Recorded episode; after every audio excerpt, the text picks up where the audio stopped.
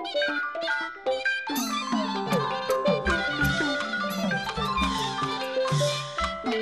င်္ဂလာပါရန်ကုန်တက္ကသိုလ်ရပြီနီးလာပါပြီ2020ဆိုတစ်ချိန်ချိန်တသေးသေးရပြီပွဲကြီးကျင်းပပါတော့မယ်အခုလဲတက္ကသိုလ်နယ်မြေမှာရာပြည့်ပွဲအတွေ့ကြိုတင်ပြင်ဆင်နေတာတွေကြားနေရပါတယ်။ခဏတချို့ကရာပြည့်အကျိုးစာတန်းဖက်ပွဲတွေကျင်းပကြတဲ့။တိတ်ပံပွဲကင်းတွေလုပ်ကြတဲ့။ ကြပြားတချင်းပကြီးအမှုပညာတင်ဆက်မှုပွဲတော်နှွှဲကြတဲ့။ပြောစရာကြီးနေမှာပါ။ဒီလိုအတန်းတွေကြားရတော့ရှေ့ကရန်ကုန်တက္ကသိုလ်ရွှေရည်တူပွဲစရည်တူပွဲတွေကိုအောက်မိမိပါတယ်။ကိုယ်တိုင်မစင်မနှွဲပြလိုက်ပြီးမယ်အဲ့ဒီပွဲတွေရဲ့အထိတ်မှတ်စာအုပ်တွေဖတ်ပြတဲ့အခါမှာတော့ရာပြည့်ပွဲအတွေ့ကြိုတင်ပြင်ဆင်ထားဖို့ကောင်းတဲ့စာအုပ်တအုပ်ကစိတ်ကူးရေးပေါ်လာပါတယ်အဲ့ဒီစာအုပ်ကရန်ကုန်တက္ကသိုလ်ရာပြည့်သမိုင်းစာအုပ်ကြီးပါလေးစားလောက်အားထားလောက်တဲ့တက္ကသိုလ်သမိုင်းကြီးပေါ့ ဒီတော့ပြောစရာရှိပါတယ်။စရတုပွဲတုန်းကရန်ကုန်တက္ကသိုလ်သမိုင်း1920က1995ဆိုတဲ့စာအုပ်ကြီးထုတ်ပြီးပြီပဲ1996က2020အထိကြံတဲ့နှစ်အစိတ်သမိုင်းကြောင်းလေးဖြည့်လိုက်ဆွဲလိုက်ပြီးရောပေါ့ဆိုတာမျိုးအဲ့ဒီလောက်နဲ့မဖြစ်ပါဘူး1995စရတုပွဲကထုတ်ခဲ့တဲ့ရန်ကုန်တက္ကသိုလ်သမိုင်းစာအုပ်ဟာကျင်းနဲ့အားရစရာကောင်းတယ်လို့ဆိုရခဲ့လို့ပါအဲ့ဒီစာအုပ်အကြောင်းပထမကြည့်ရအောင် စရတုကာလရန်ကုန်တက္ကသိုလ်သမိုင်းစာအုပ်ကိုတက္ကသိုလ်သမိုင်းသုတေသနဌာနနဲ့ရန်ကုန်တက္ကသိုလ်သမိုင်းဌာနကပြုစုထုတ်ဝေပါတယ်ရန်ကုန်တက္ကသိုလ်သမိုင်းကိုအခန်း၈ခန်းခွဲထားပါတယ်အဲ့ဒါတွေက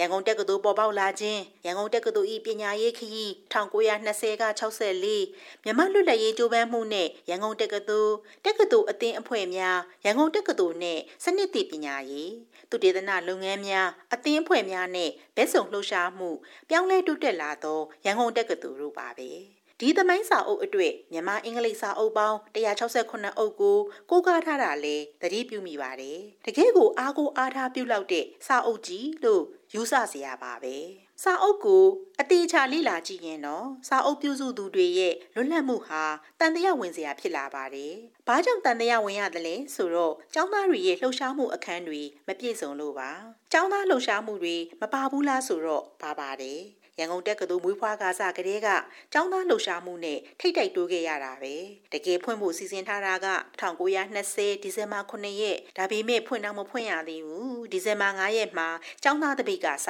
ပြီတက္ကသိုလ်အဥပဒေကျမ်းကိုမကျေနပ်လို့လက်မခံနိုင်လို့ကျောင်းသားတွေတစည်းတယုံဆန္ဒပြကြပြီ1921ထဲမှတကယ်ဖွင့်ပြတော့တာအဲ့ဒီအကြောင်းကိုလည်းရန်ကုန်တက္ကသိုလ်သမိုင်းမှာတွေ့ရပါရဲ့ နောက်တော့1936ရောက်ပြန်ရောအဲ့ဒီမှကြဦးနုကိုကြောင်းထုတ်တာ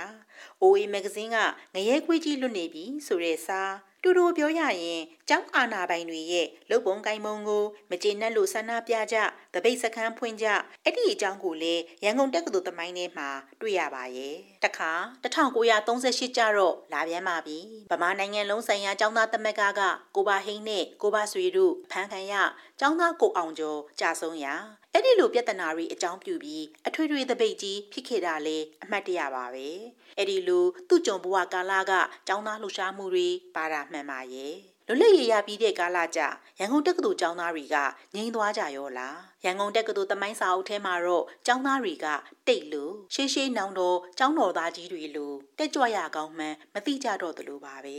လက်တွေ့ဖြစ်ရကြဘယ်မှာအဲ့ဒီလိုဟုတ်လို့လဲရန်ကုန်တက္ကသိုလ်ကျောင်းသူကျောင်းသားတွေတမိုင်းတလျှောက်နိုးကြခဲ့တာပဲ1962မတ်လမှာတော်လန်ရေးကောင်စီတက်လာတော့အာခံသင့်တဲ့အစိုးရကိုအာခံခဲ့တာကျောင်းသားတွေပါပဲ ဇူလိုင်9ရက်မှာအသက်စတေးခဲ့ရတာနင်းမှမနေပဲ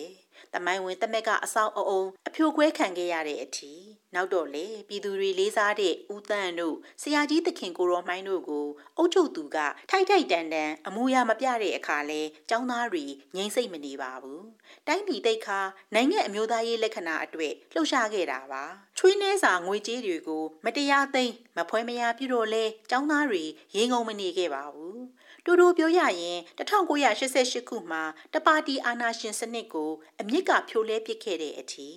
1995မတိုင်ခင်ចောင်းသားတွေအသက်ပေးသူကပေးထောင်နှန်းကြသူကကြာကိုမိဘပြည်သူတွေအတွေ့လှုပ်ရှားသွားတာနေရောလားဒီလိုចောင်းသားလှုပ်ရှားမှုတွေကိုရန်ကုန်တက္ကသိုလ်တမိုင်းစာအုပ်ကမတိကျိုးချုံပြုထားပါတယ်။တမိုင်းစာအုပ်ကိုလေးစားဖို့အားထားဖို့ခက်နေတော့တာပေါ့။ ဒဒီလိုဆိုတာဟာပြုစုသူပညာရှင်တွေကိုမလေးစားလို့မဟုတ်ပါဘူးပညာရှင်တွေကတော့ပညာရှင်ချင်းကြင်ញင်ကြမှာပါပဲဒါပေမဲ့ကာလာကြီးကတပီလုံးအချုပ်အနှောင်ခံထားရတဲ့ကာလမဟုတ်လား ငြိမ်ဝတ်ပြပြနေရတဲ့ကာလမဟုတ်လားအာနာရှင်တွေရဲ့အလိုကိုငဲကြရရှာမှာပေါ့အဲ့ဒါကိုနားလည်နိုင်ပါတယ်ဒါပေမဲ့လေးစားလောက်တဲ့ကိုးစားလောက်တဲ့တမိုင်းဖြစ်ဖို့ကအရေးကြီးပါတယ်တက္ကသိုလ်တစ်ခုရဲ့စင်ရတုအထိန်အမှတ်တမိုင်းစာအုပ်တအုပ်မှာထိန်ချန်ထားတာတွေအုပ်ချုပ်သူအကြိုက်လက်ရေးရတာတွေပါနေလို့ကတော့ဘယ်တော်ပါမလဲ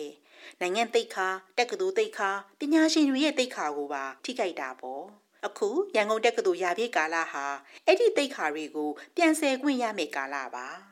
အာနာရှင်ခေတ်ကိုကြော်ပြီးပြည်သူခေတ်ကိုရောက်တန်တလောက်ရောက်နေပါပြီဘဲအဖွဲ့အစည်းဘဲပုဂ္ဂိုလ်ရဲ့မျက်နှာကိုမှထောက်နေစရာမလိုတော့ပါဘူးပညာမျက်နှာအမှန်တရားမျက်နှာကိုပဲထောက်ရတော့မှာပါ ကိုရင်ပါဝင်သိမိသူတွေလည်းထင်ရှားရှိတုံးရန်ကုန်တက္ကသိုလ်ကျောင်းသားလှုပ်ရှားမှုတမိုင်းမှန်ကိုဝိုင်းဝန်းမော်ကွန်းထိုးတင်တယ်လို့ထင်ပါတယ်။စာပေမြင့်ပြီးလူမျိုးတင်ပါစေ။